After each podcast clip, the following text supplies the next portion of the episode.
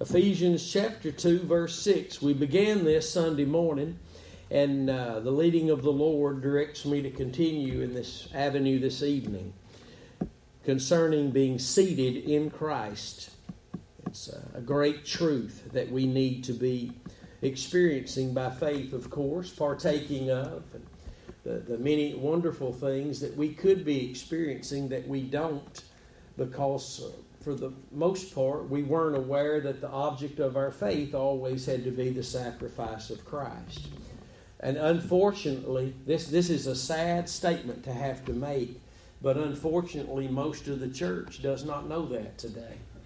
They do not even know that. They are not aware. When you begin to talk down that avenue, they, they just look at you like, you know, that's, that's what saved me, but to have my faith in that now, and that's why God has raised up churches like you, like this church here, and like others, and He is now continually raising up. These little churches in the woods of nowhere, these little churches just like Elijah that popped out of nowhere, it seems like, and God used him against a, a backslidden nation of Israel to bring them back to a focus of the altar, which pointed to Calvary. And that's what these little churches God is raising up, that he's, he's, he's doing through them. He's bringing back through the scriptures and faith and grace the church's attention to Jesus and what he did at Calvary. For there is where we find everything that we will ever uh, find God offering us. And if we claim we're finding it somewhere else, well, we're wrong. We're not finding it anywhere else. He doesn't offer it through anything else. His love, nor anything else, does He offer through any other avenue than the sacrifice of His Son. And that's why He's raising up these ministries uh, to be, as the Apostle Paul was in his day, determined not to know anything but Christ and Him crucified. We have a problem today in the church where we'll say the right things for a moment and then we'll move right away from it into deep deception. We'll say things like, there's a scarlet thread that runs through the scriptures, and you cannot exhaust the, the message of the cross in the Word of God, but then we act like we can by not preaching it, by not teaching it. The message of the cross is in the first words of the Bible, in the beginning. That's Christ. He claims He is the beginning. And He is the one through whom God used to create the worlds. He is the living Word. And so you, you cannot exhaust the, the, the focus of Calvary in the Word of God. It doesn't matter. Brother Swaggart, all of his uh, commentaries there, you, if you don't have them, you need to get them while they're still available. And you need to begin to read them. Uh, I encourage you to because you'll learn the theology of the scriptures in the light of the living word and what he did at Calvary, how the Bible relates to Jesus and what he did at Calvary. That's the focus of our Bibles. That's why we send 10 Bibles a week into the prison system to inmates.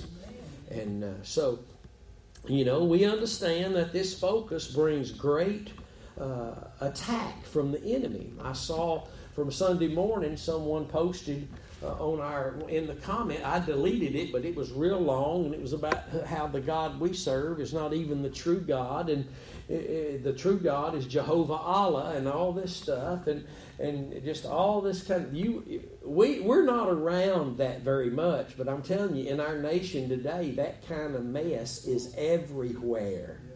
It is everywhere. False doctrine is more than just being off some false doctrine. There is Satan worship going on down the road down here 20 miles away in Texarkana, Texas, or Arkansas. Texarkana's got some satanic church, they call it. But it's, it's, it's a growing rebellion against God by rebelling against His Son and what His Son did at Calvary. So, uh, there's been much that we could have been told and learned long ago, but because we weren't aware of the object of faith always being the cross of Christ, we were dull of hearing.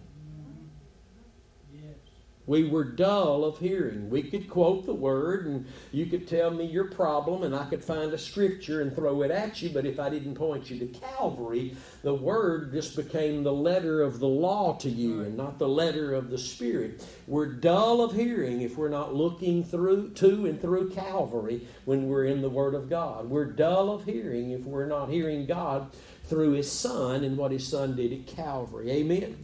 Ephesians chapter 2 Let's just read starting in verse 1 and we'll make it down to verse 6. Be careful though. You're liable to be in Revelation. You, start reading the Bible. Therefore, seeing, I'm sorry, I'm sorry, Ephesians is where I said. It. So in verse 1, and you has he quickened who were dead in trespasses and sins. That's enough to make you shout because that verse tells us we're no longer dead in sins and trespasses. Wherein in time past you walked according to the course of this world according to the prince of the power of the air. That tells us the devil's in charge of what's going on in the world. It's the Bible says he's the God of this world, its system, it, the way it functions. Let me tell you, the world says it takes this and all that to make the world go round, but it don't take nothing but the cross to make the world go round.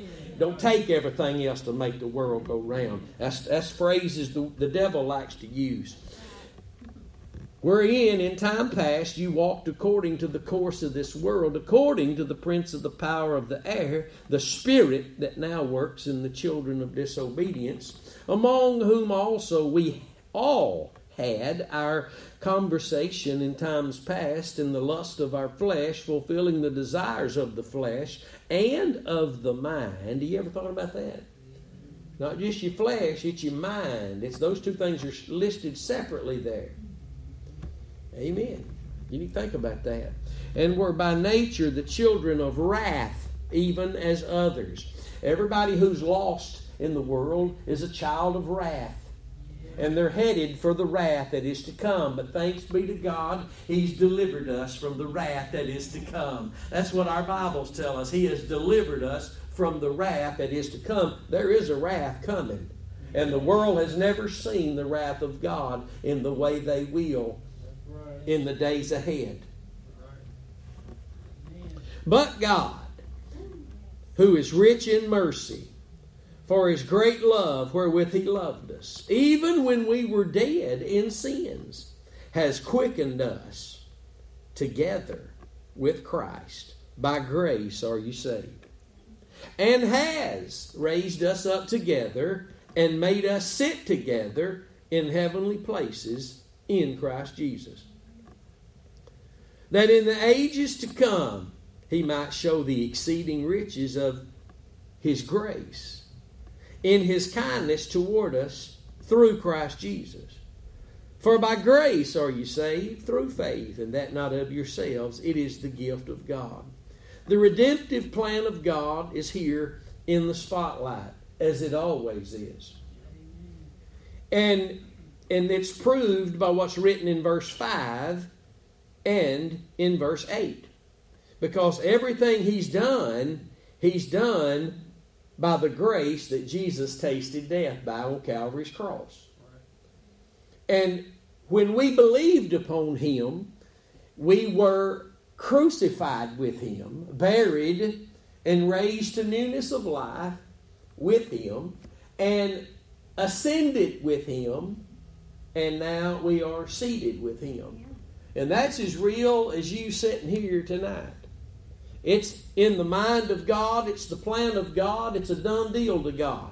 But just as the Lamb was slain before the foundation of the world, Jesus had to come and be born of a virgin, live a sinless life, and go to the cross to manifest that love, to be that sacrificial, that sacrifice of love for us to forgive us, and we had to believe it. You have to believe it. Just because the lamb was slain before the foundation of the world doesn't mean that God didn't have to get involved in the world through the giving of his son. Amen. And it is required that you and I are believers. We have to believe what God did in Christ at Calvary. That's the object of our faith. And there's where God has chosen for your faith to be placed. It can't be placed anywhere else. The faith is, people like to argue and say, is it the faith of Christ or is it faith in Christ? Well, if you say it's faith in Christ, I'll be the first to tell you I agree with you. So it's located there, so that makes it His. He authored it and He perfected it. Amen. It's His. Amen. It's in Him. Your believing heart finds that faith in Him and it becomes your faith in. Amen. Amen. You'll be straight on that. Hallelujah. But He's raised us up together and made us sit together in heavenly places in Christ Jesus. And again, this is this is another reason, as we have been saying around here quite often, that God delivers us unto death always, so that we can see where we're seated always with His Son. Amen. You, you, you're not going to have your faith in where uh, some, somewhere where you're delivering yourself to. And if you don't know that God's delivering you unto death and that He's only working death in you so that His Son can be expressed through you, then you won't be able to experience and express Christ in any other avenue. People who reject this truth and this reality, they reject the opportunity to express Christ. He does not give a second option.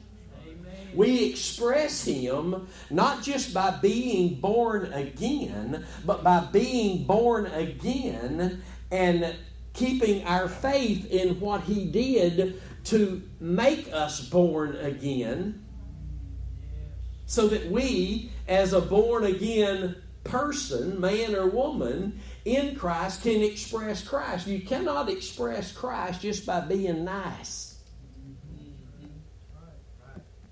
And God determines where the expression of His Son really is. But you, the only way you know let me say this tonight. The only way that you can know you're expressing Christ is if your expression of Christ is based on the Word. Not what you say, not what you feel like. Well, I just feel like I expressed Christ tonight. You, you don't know if you expressed Christ tonight unless the Word tells you where your faith has to be. And if your faith is there, then you've got a Word telling you you've expressed Christ. The church needs to awaken to this reality. Just because we go out and do something the Bible says to do doesn't mean we're expressing Christ. It means we're doing what we're doing. That's what it means. And God alone is the only one who knows why we're doing what we're doing, unless, according to the Word, we're doing what we're doing. Amen. Amen. And in all we do, we're not called just to do a bunch of stuff. We're called to express Christ. Yes. And our good works that Ephesians 2.10 speaks of are all in Christ. And when something is in Christ, its expression is Christ. Amen. So, the reason the Spirit of God always delivers us unto death and not anything other is because it is the death of our Savior and our faith therein that gives us access to everything else. You have access to nothing God is offering except through faith in the sacrifice. And that does not mean just because you're born again. And I'll use the example again that I did Sunday morning, the church of Laodicea. And this is a very alarming and scary Bible uh, scripture to me. When Jesus would, through John, write to the church in Laodicea in Revelation chapter 3 and reveal to that church there that they're not even in fellowship with Jesus, though they have His Spirit dwelling in them. If you're born again, you have the Spirit of God, but that does not mean you're just automatically in fellowship with Jesus.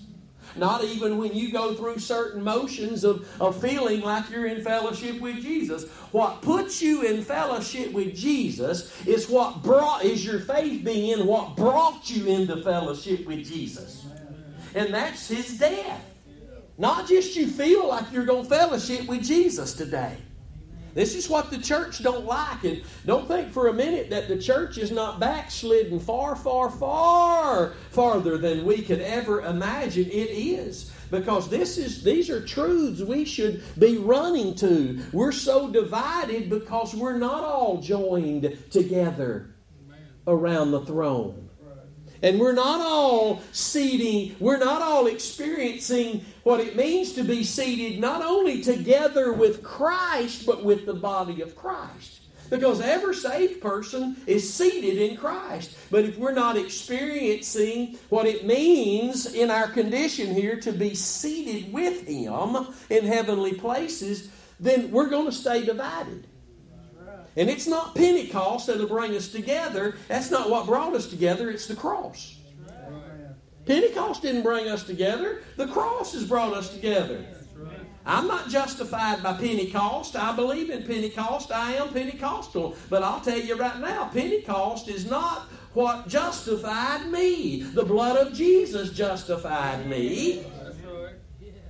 And I thank God for the Holy Spirit. I couldn't, nobody could even learn or understand the first thing in the Word of God without the Holy Spirit. You couldn't have any legitimate ministry without the Holy Spirit. Let's just get right down to it. God has never done anything without the Holy Spirit being the agent by which He did it. Not agent, I don't like that. The third person of the Godhead. He's God. He's never done anything without using are doing it by the Holy Spirit. Jesus' death, the Bible says, was done through the eternal Spirit. Amen. When we believed, it was because the Spirit of God was preaching to us the gospel, even if it was grandma or some preacher on TV. It don't matter. It was the Holy Ghost that was preaching the gospel to us, and when we believed it, He He took us and immersed us into the death of Jesus and buried us with Him and raised Him up with Him and ascended us with Him, and we're seated with Him. It's all by the power of the Holy Spirit. But the reason we're so divided in the church is because we, you know, the cross is what brought us all together and seated us together. It's everything else that divides us. So let me say it a different way. It's the focus of everything else, and when anything else becomes the object of faith, that divides us. The early church had people that were full of the Holy Ghost and wisdom, and they had people that were not full of the Holy Ghost and wisdom, but they were all in one big old church there. Amen. They were together, and I got news for you. There's a persecution coming, you ain't going to like it. And that's an understatement. If you're still here and the Lord tarries in the years ahead, there's a persecution coming, and the church is going to get together the church is going to get together, and it ain't going to matter what you call yourself. It ain't going to matter what name you got on your building or out by the road. The church, the God's going to bring His people together. Yes. But He's not going to do it just because persecution. He's going to do it through the preaching of the cross. Amen. Because there ain't no listen. We all in this room together tonight, but that don't mean we together in what we believe. You got a family you live in the same house with. That don't mean everybody in that house is together in what they believe. We all in one town right now, but that don't mean everybody in this town is together in the spirit. We all in a big old nation called America, and we for sure ain't all together in the church. We are divided, and, and let me say it again: what divides us is a pushing away of what brings us together. And there ain't but one thing that brings us together, and it's that one thing that allowed us to be seated with our Savior in heavenly places. That's it. If we come back to the cross, we can get together.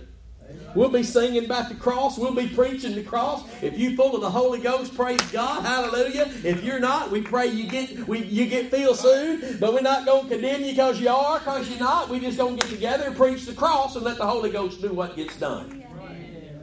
But we got to focus on Calvary. We got to learn to be determined not to focus on anything else but that. Your mind ain't stayed on the Lord unless it stayed on what He did to let your mind be on Him to begin with. But faith is required. This all requires faith. And faith, I was talking to Pastor Mahari Warfield on the phone today, and he was talking about, uh, you know, certain individuals having gone out from the church and then come back to the church. And But when they went out from the church, they went back into the world. And, you know, the world got a big sledgehammer. You, you, you, you get away from the things of God and go back out in the world, man, the world will eat you up, chew you up, spit you out and you can come running back to the church, and the church will be there with open arms. That is, if they preach in the cross, because that's the only open arms of God, and uh, they'll welcome you back in there. And, and, and I said, you know, brother, we, we just got to learn and be willing to fight the good fight of faith. But there's but there's something that, that there's only one thing that determines if you're going to be willing to fight the good fight of faith. And that is this is Jesus worthy enough to you for you to fight the good fight? That's what it all boils down to.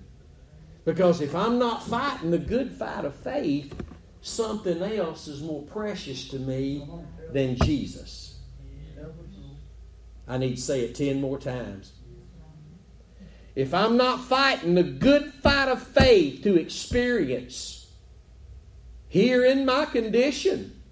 The things that are already there in heaven for me. Remember, set your affection on things above and not on things, things on this earth. If I'm not willing to fight the good fight of faith, to press through every moment that I am distracted or uh, tested or tempted or whatever it is, if I'm not willing to the degree I'm not willing to fight the good fight of faith, to that same degree, Jesus is worthy to me. Or not. Or not. Or not. Because that's that, your love for the Lord is what will determine if you'll fight the good fight of faith. Is it worth it? Is what Jesus did for you at Calvary really worth you standing still and just beholding what he did for you at Calvary. And I'm not talking about looking at a bloody corpse. I'm talking about looking at a God that loves you and sent his son to die for you and was in his son. His son laying his life down so that everything you were and did could be forgiven and forgotten and you could be a new creation forever and ever and be with the one who loves you. You could serve him all the days of your life in righteousness and holiness without being fearful of this world. Is he worth it? Because to the degree he's worth it to you, you will fight the good fight of faith. And you will quit making excuses for why you're not. It'd be so it'd be so sad, wouldn't it, if I came home and told Robin how much I loved her, but then I went to work and I had about three girls at work that you know I was buying them flyers too, and I was just boy just uh, with I, you know treating them all kind of uh, ways I shouldn't be too, you know, and that that means I ain't really loving her. And that's what God's problem with Israel was all them years. He, call, he called them, they, you've done gone a whoring again. Because God calls it whoring when we go after anything that's not just simply faith in His Son and what He did at Calvary. It's called whoring. We're giving ourselves to other things. And I'm not, listen, I'm like everybody else. I get tempted. We get all get tried, but we got to learn. We got to learn that when we we just keep avoiding where our God is trying to get us to, so He can deal with us on His terms, which is Calvary, and not deal with us when we have to go our own way and do it. Our He'll deal with you that way too, but you ain't gonna like it. He loves you enough, He'll deal with you when you move away from where He's drawing you, but you're not going to like that. He's trying to get your attention back on the Lamb so that He can work all things together for your good. Amen. Faith is required. Faith's required. Amen. And let me say this what we're teaching here, what we taught Sunday, and what we're talking about tonight about being seated with Him. This is not sitting on the couch at home just trying to picture a picture in your mind about being seated with Jesus and how that really looks in heavenly places. That you you if you're trying to do that, you're missing the point.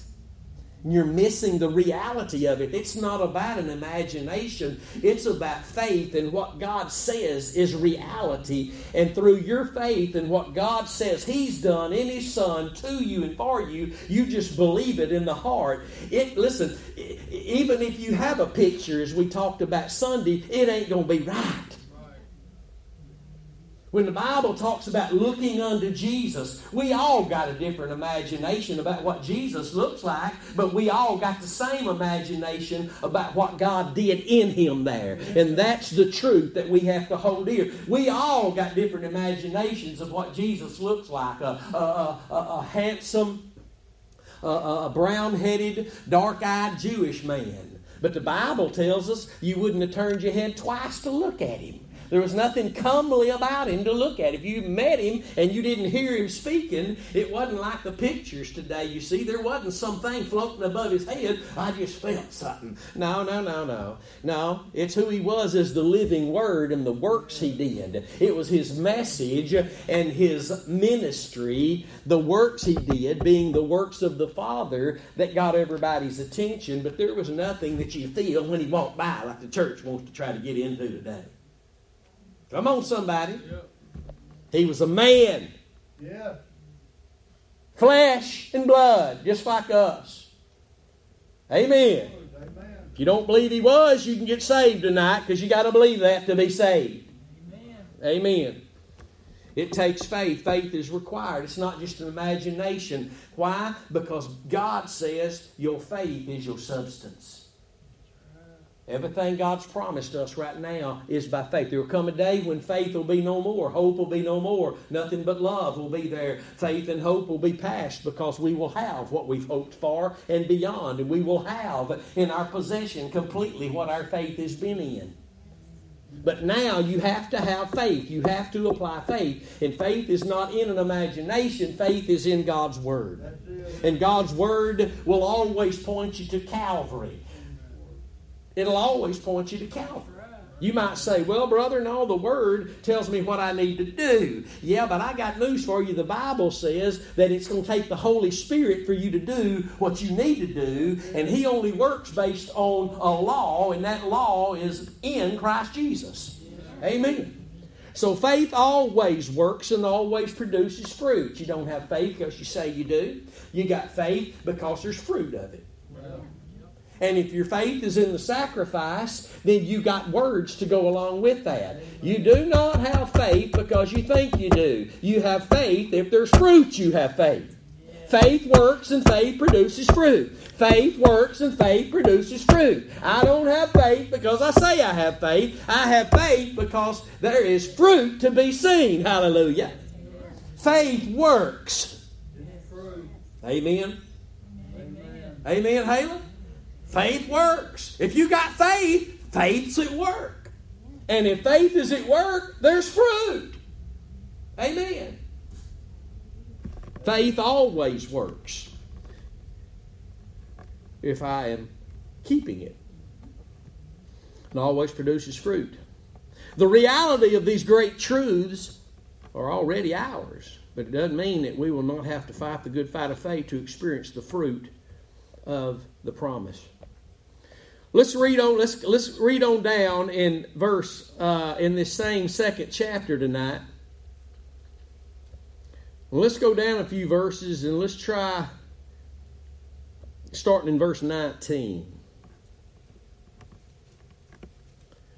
Verse 19, Ephesians chapter 2. Now, therefore, you are no more strangers and foreigners.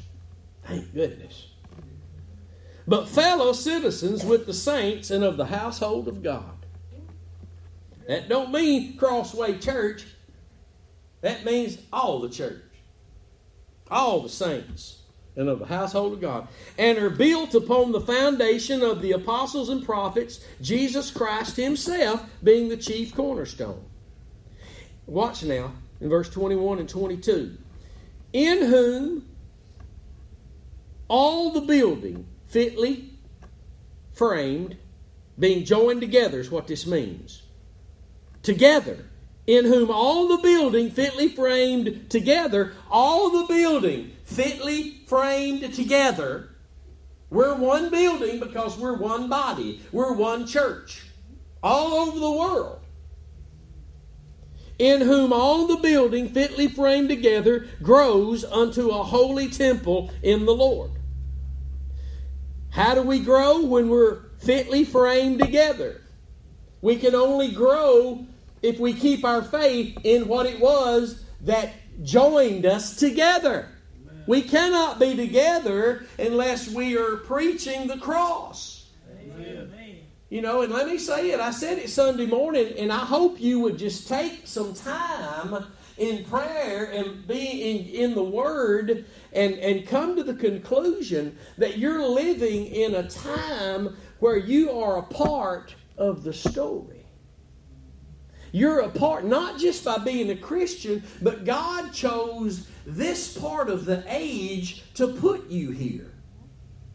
Because He knew you would he would be able to bring you to a place through your desperation, through your sincerity of wanting to really serve Him and be far more than just a person that goes to church, but you want what He's offering you to be real to you. And He knew that about you, and He chose you, and He chose this time to put you here. And again, let me remind us right now, God is trying to awaken his church. We are asleep,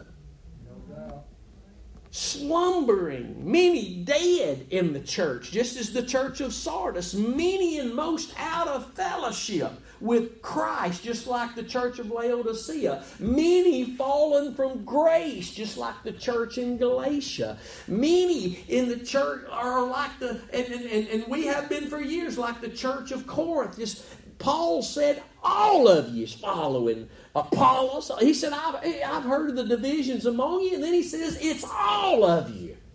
And the only message that can bring us back together is the message of where it was that we allowed us to begin together. It's after we get saved that we go our separate ways, and because we leave that one object of faith, and we we say we don't, and I know what they really mean when we us we say we don't. It means that well, I still believe in the cross, but that's not our focus. It's got to be the focus. We've been told by ministers over the last four to five years, listen to me very carefully. I won't call their name, but you know them very, very well. We were told by some of them that y'all just need to let prayer be about prayer. You need to let faith be about faith, and you need to let the cross be about the cross. We were told that by these ministers. And let me assure you, they, they, they can't go beyond that that until they get determined. Amen. They can't move beyond that till they get determined. They've got a file for faith, and they can preach that. Then they've got a file for mercy, and they can preach that. And then they've got a file for uh, um, grace, and a file for forgiveness, and a file for this, and just pull a file, and we'll preach that. But let me tell you, if you don't, if you don't preach what you're preaching, and touch redemption, you're not leaving there with nothing. Amen. The word can't be applied except by the blood. Amen. That's not just sounding good words, that's truth. Amen. You couldn't be saved without the blood. And you can't grow without the blood. You can't be in fellowship with Jesus without a present, active faith in the cross, the blood of Jesus. That's proven in the scriptures. So let's read this again, then we'll move on into verse 22. In whom all the building fitly framed together, fitly framed together grows in whom all the building fitly framed together grows. Why can't we grow? Because we're not experiencing what it means to be fitly framed together. And it's not about us coming to what they say the focus should be. It's about everybody coming back to what the Word of God says the focus is. God is always, the Bible says He is ever mindful of his covenant. That word ever, when you look it up, one of the first definitions is the vanishing point. It's where you vanished and Christ became your life in the covenant.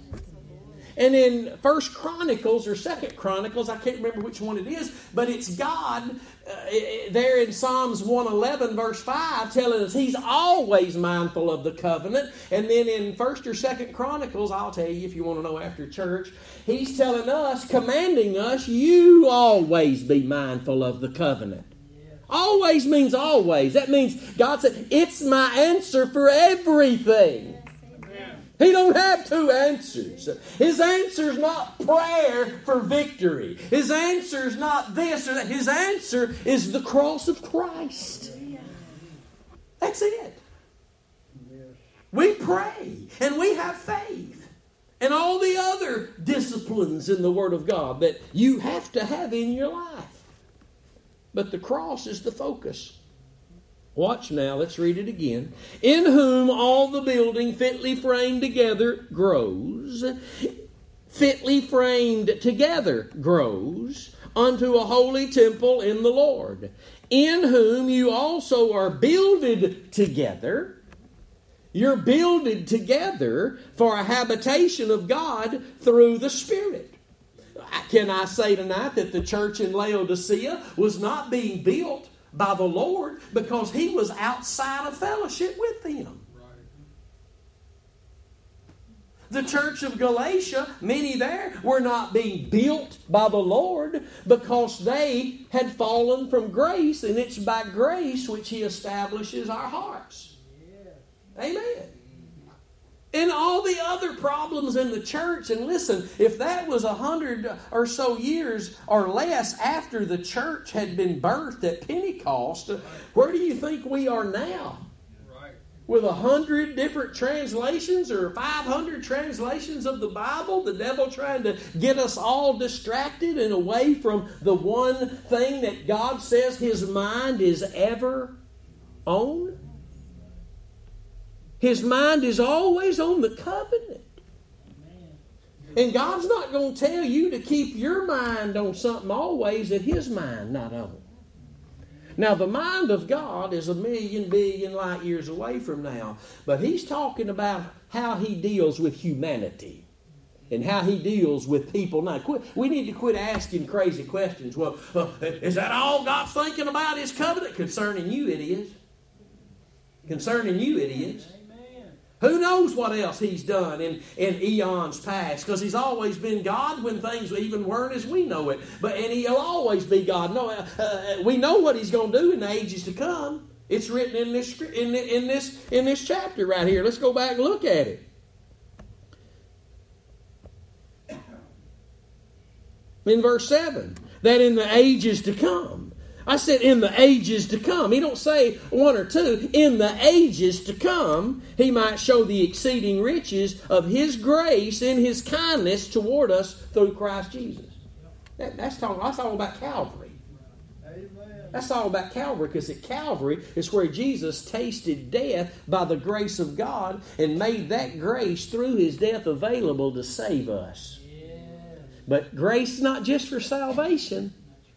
It's for me to be a pastor and a husband, an employee, an employer, uh, whatever that God puts before me, I've got to have grace, uh, and it's going to require me to have faith so His grace can find a place to function. Grace can't function without faith. Hmm. Okay. So back down here again in verse 22 in whom ye also are builded together for an habitation of God through the Spirit. Can I say tonight that there ain't no building going on if we ain't seated with Him? The building here is based on us setting our affection on things above, which is where we're seated with Christ in heavenly places and where we already are together. That's why we got that's why we got to keep our minds stayed on what God's mind is stayed on, and that's the covenant Jesus said is in his blood. We got to keep our mind there if we're going to be able to function with the mind of Christ that we've been given. Amen. All right. I want to I want to I got about 5 minutes. I want to read Ephesians 4, 1 through 3 before I quit.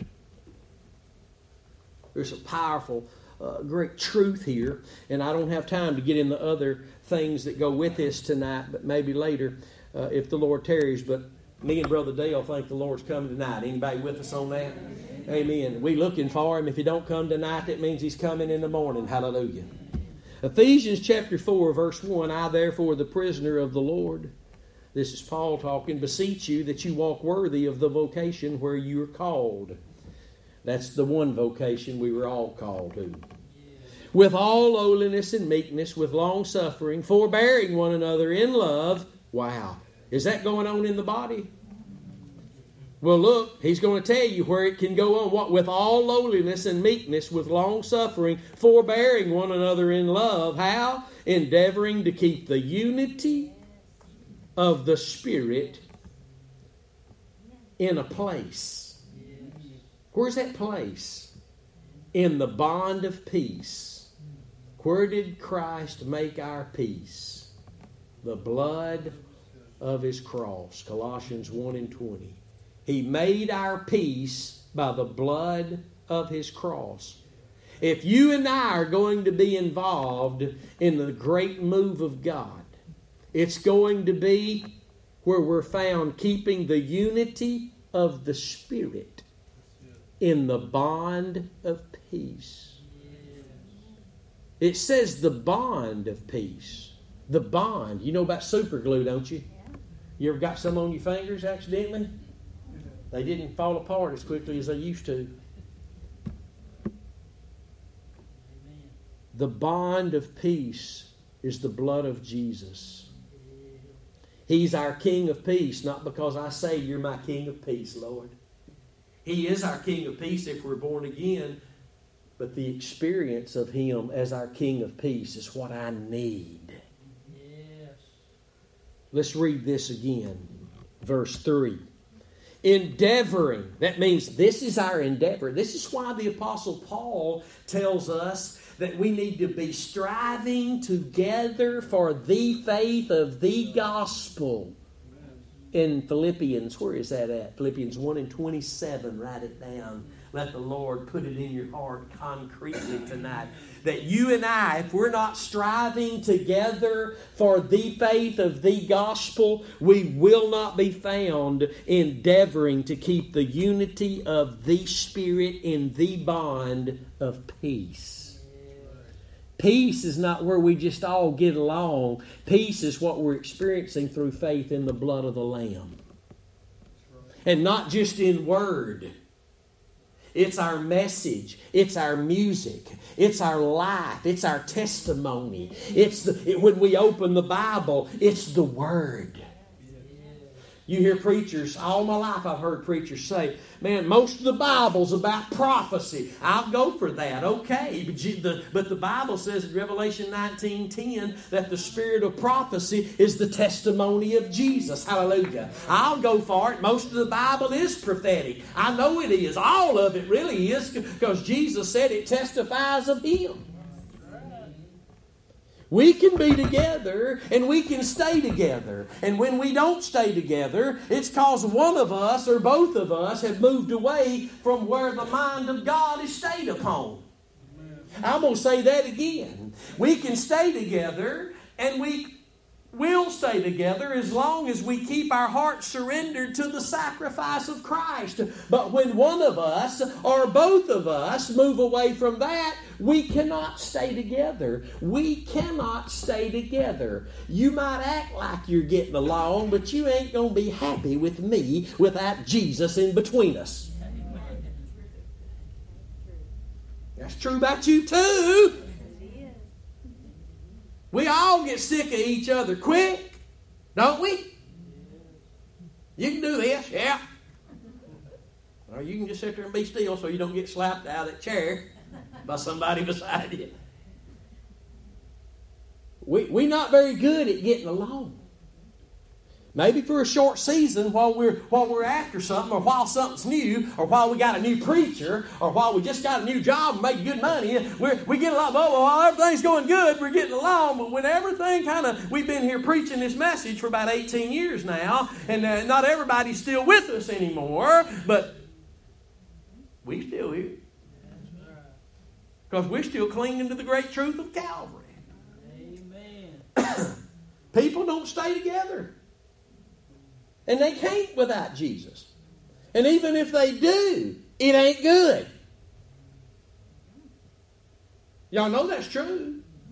They stayed together. They've been married 50 years and they ain't saved. My Lord, I'd hate to be in the house with them.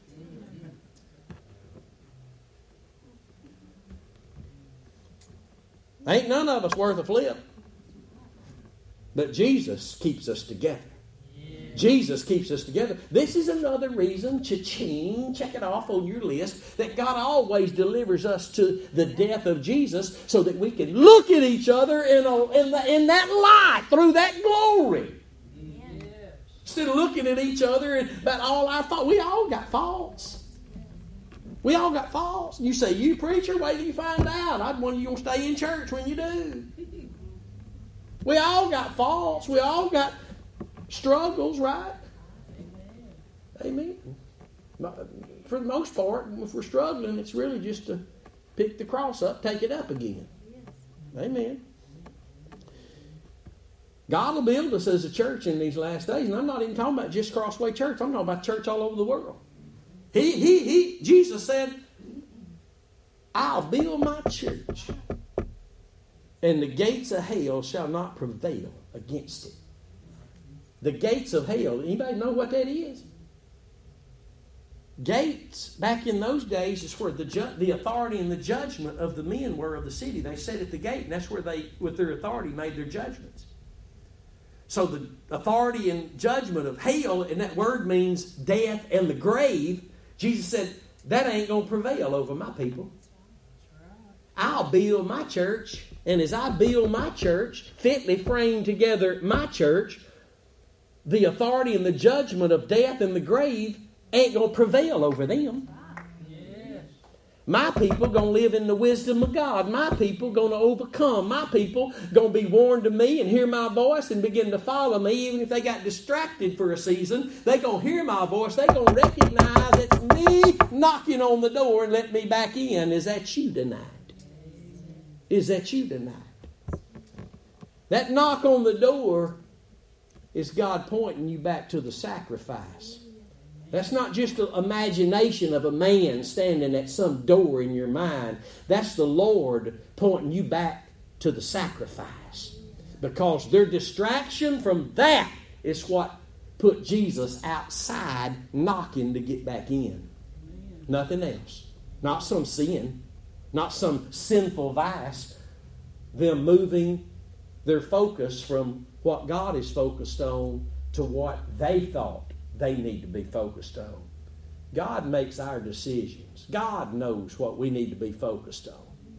And if He's focused on the Lamb at all times, He says we need to be focused on the Lamb at all times. We were talking before church tonight about when situations happen, phone calls come, people say stuff, whatever it is, whatever the, that moment is, we need to learn to just say, Behold the Lamb.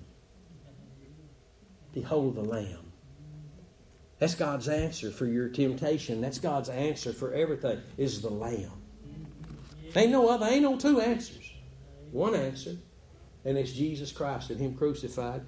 And if the church will come back to that focus, then the church can be fitly framed together and be found being built by Jesus as a habitation for the Spirit of God. And it's the Spirit of God alone that can bring us into the unity of the faith of the Son of God. Amen? Would you stand with me tonight? Praise the Lord for His goodness.